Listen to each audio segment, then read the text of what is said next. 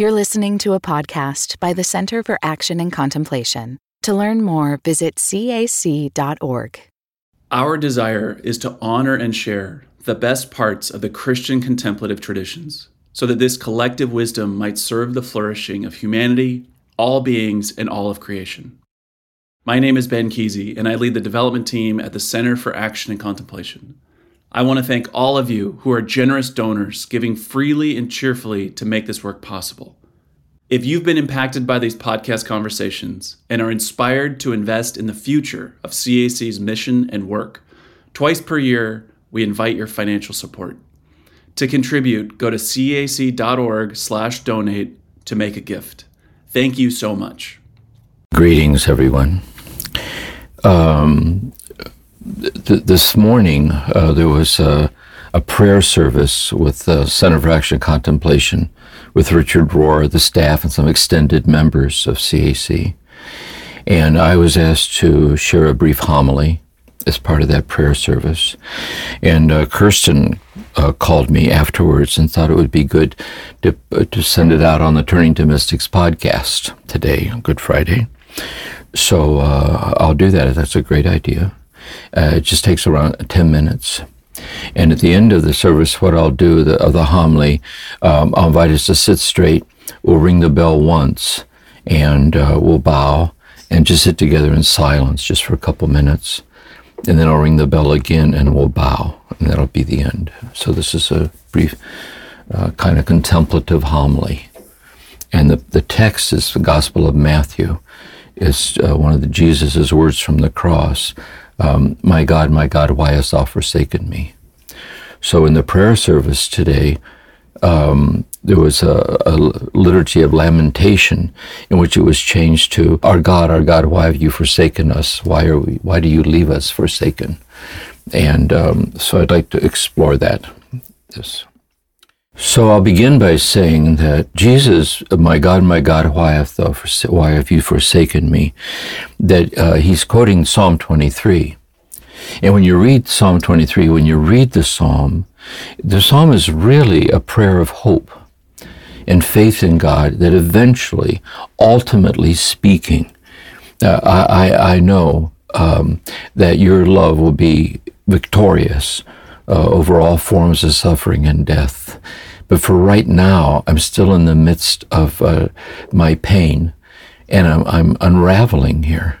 So the prayer is a very human cry, you know, of um, being forsake, feeling forsaken in the presence of God. So I'd like to, in this homily, uh, uh, trace out the path of human experience along which we come to moments that we're forsaken, so that we can see how Jesus is one with us in our forsaken moments and sustains us in our forsaken moments. So, with that in mind, I will begin. I begin, the path begins uh, in infancy this path that leads to the forsaken moment. And it begins when, if we're born fortunate enough into a loving family, a loving father and mother, uh, we emerge in this world in reflective consciousness uh, in our parents' gaze. And, um, and we emerge in the awareness that they see in us a preciousness or a, a value that cannot be calculated. That they see that they're that they're smitten by us, by our precious presence, and of their gratitude that we're in their midst. And as that love goes on and we keep internalizing that love, that then becomes our basic sense of self esteem it becomes our basic sense that I matter, my life counts, my life is worth saving. I'm loved because I'm lovable. That kind of quiet confidence in the essential goodness of ourself as a human being. And when we're then led by our parents into faith, it's very easy then to believe that God loves us because we experience God's love for us incarnate in our parents' love for us. And so there's a kind of a natural uh, affinity or a natural trust uh, in God as a loving presence, incarnate in the loving presence of our parents, which becomes incarnate in our loving presence to ourself. Then life is such that as we go on, uh, we're in situations where we're with people who, who are, are not loving towards us. They, they, we're invisible in their eyes. And, uh, and not seeing that we matter, not seeing that we're precious, and not seeing that we're worthy to be loved. Uh, they are uh, hurtful towards us, or perhaps sometimes even cruel towards us. What makes it worse is that they, they treat us in these cruel, hurtful, destructive ways, and they show no remorse. That is, they, they're not aware of us as a person, but they're not aware that they're not aware of us. That, that, that uh, they, have, they, have, they seem to have no problem being cruel and hurtful to us. It extends even more when we start to see that they're also cruel to people who look like us, which is basis of racial prejudice, where they're cruel also to all to those who uh, believe what we believe, or uh, they're cruel to us, to all of us who, in terms of our, all those who share the sexual orientation that we have, any areas where we are not part of the dominant power culture and are seen by the dominant power culture to be at the fringe, were estranged and exiled and individually and collectively treated in these cruel and hurtful patterns and ways. And it's in this sense then that it takes a toll on us. And it's in this sense that we feel forsaken. See, uh, that we, we, we feel forsaken and uh, we cry out to God, see, why, why are you letting this happen? See, why is this letting this happen? How, why do you delay in coming to my rescue? See, why, even broader, why do you let the world go on like this with so much darkness in it? And uh, I know, ultimately speaking, of your your love will be victorious. The lion will lie down with the lamb, and I believe that.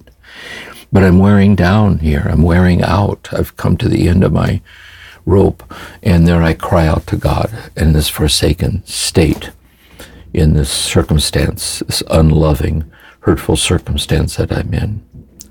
It gets even worse when it soaks into us and we forsake ourselves. It so gets to us that we're, we, are we we're in a traumatizing stance towards ourself. We start believing it ourselves and deep feelings of shame about ourselves or deep feelings of like doubting our worth or our value. It worsens. And uh, so Jesus is on the cross and he, he cries out like this My God, my God, why have you forsaken me? Only notice he takes it a bit further. He then extends it to God forsaking him. I think uh, in society, uh, we tend to be uh, polite in our language with God and with each other, but say in a really intimate relationship with family or in a marriage, um, it's it feels safe to let the primitive energies come out see, to the beloved. Like it's just safe to be real with them like that. So he's being very real with God. He's so intimate with God that he's letting God, why are you doing this to me? Elie Wiesel in, in Night, and being in the concentration camps, tells the story where the Jews in the camps um, they put God on trial for the Holocaust, and they found God guilty. So here is this uh, predicament. Then, uh, see, uh, my God, my God, why have you forsaken me in the hour of darkness where everything seems lost? And this is in the path that leads to the point where we can see that Jesus is one with us in our forsaken state. Because in the crying out in this way from the cross, he's, he's, he is in his, in his humanity, is sharing in the forsaken state of the human experience. We're not alone in it. God's with us as one in his humanity, our humanity, as forsaken. But still with hope and still praying to God. Notice he says, My God, my God. There's still the intimacy is there, the hope is there. But it's one as one left in this forsaken state. Notice not only does Jesus reveal us to ourselves in relationship to God, but, G- but also in this story, God's revealed to us. Because notice he cries out like this to God. I think this is the only time in the Gospels that Jesus asks God a question. I think so. And notice in asking God this cry from his heart, the my God, my God, why have you forsaken me? Notice that God is silent. God doesn't say a word. Nor does God come in at the last moment to rescue Jesus. Jesus dies this way. And he hands himself over to God. Into your hands I commend my spirit. He hands himself over into the infinitely trustworthy uh, depths of God, in whose presence and anguish he felt so forsaken. It's so paradoxical and uh, so mysterious, so deep, I think. So, this is why I say then, in the light of passages like this, that God is a presence that protects us from nothing, even as God unexplainably sustains us in all things, that the cross is the revelation that whatever it means that God takes care of us, it does not mean God takes care of us as in preventing the cruel thing, the unfair thing, the hurtful thing, the destructive thing from happening. There was a nun that I saw years ago in spiritual direction, and she once said to me, uh, "Is that there's a place where the depths of God, the depths of our soul, and the depths of hell are one. They converge there, and and this is that place." Now the thing is this, I think. If we if we if we go through this through this fire and we come out the other side, it's very risky because we can come out bitter. See, we can come away having lost our faith, which is understandable. That happens. But what can also happen right away or in time with the grace of God is we come away awakened. We come away awakened that in the hour where everything was lost, there is the presence of God in me that was never, is never, and never will be lost. And once I know that, once I experience that, what it does, it empowers me or moves me and sensitizes me to be responsive to those around me who are forsaken. We can see it in that look in their eyes, in the tone of their voice. And we're moved to join them or walk with them to let them know that they're not alone in their forsaken state. And we do so in a peace that's not dependent on the outcome of our efforts. For it's the peace of God on which everything depends. And I think this is our Christ presence in the world. This is our Christ presence in the world. Another uh, insight here about the crucifixion of Jesus, looked at in this contemplative way, is notice in another passage Jesus is dying there on the cross, and one of the thieves being crucified with him turns. Remember me when you come into your kingdom. And with a kind of a sovereign, unquestioning serenity, like the authority of infinite love itself, Jesus says, Amen, amen, I say to you, this day you'll be with me in paradise. And uh, then and the same Jesus who spoke that way with such serenity is the one who cries out, My God, my God, why have you forsaken me? And the Jesus who cries out, Why have you forsaken me? is the Jesus that into your hands I commend my spirit, handing him over, uh, self over into God in, in, in, in his death. In which the light of the resurrection shines as the deathless presence of Jesus, uh, bearing witness to our own deathless presence in God's love. And so I think the lesson here, something to consider, is that we're all of this. There are moments of prayer There are moments of quiet serenity where we're kind of um, subtly established in the sovereignty of God's love for us. There's moments where someone turns to us for help, and with God's grace, we respond to offer whatever help we can. There are certain moments where we ourselves are unraveling and crying out because we're just a human being. And we do so trusting that when the hour of our death comes, we will hand ourselves over into this love, into this infinite love. And uh, so, as a final thought, then, is what does tomorrow hold in the light of this? See, the unforeseeability of all the days that are left to us on this earth. See, well, what's that look like from this point of view? And my, my thought is, if we look back over history too, it's going to be more of the same. It's always been this way. It's always been this way. See? And um, uh, if we if we sit with it in kind of contemplative clarity or infinite tenderheartedness toward the mystery of all of this, we, we, we can look out at the world and see it as a kind of symphonic cacophony. That there's a, there is this ongoing endless brokenness and crying and all, all the rest of it in a certain kind of symphonic, harmonious, mystery of being sustained by the presence that sustains us so unexplainably, breath by breath by breath, and moving us so to be responsive to one another and to ourselves as best we can with uh, childlike uh, confidence. And so the light of the resurrection then already shines in our life in sensing that the, everything unresolved in our heart uh, is trustworthy. Everything um, that we, we can't figure out how we're going to get past it. We're already being sustained by God uh, in the unforeseeability of how that might turn out. And this is a confidence that can quietly grow in us day by day by day by day. And uh, when it heats up, we lose it. We just lose it. But also, we know we're having an episode. We're just a human being. And we can cry out to God, get regrounded in God, and come out the other side. And every time that happens, we get a little wiser, a little more patient, a little more humble. And I think this is the path.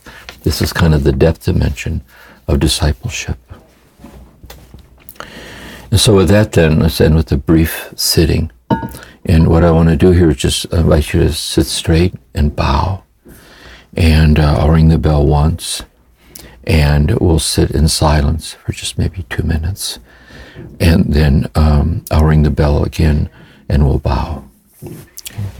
So I invite you to sit straight, fold your hands in prayer, and bow.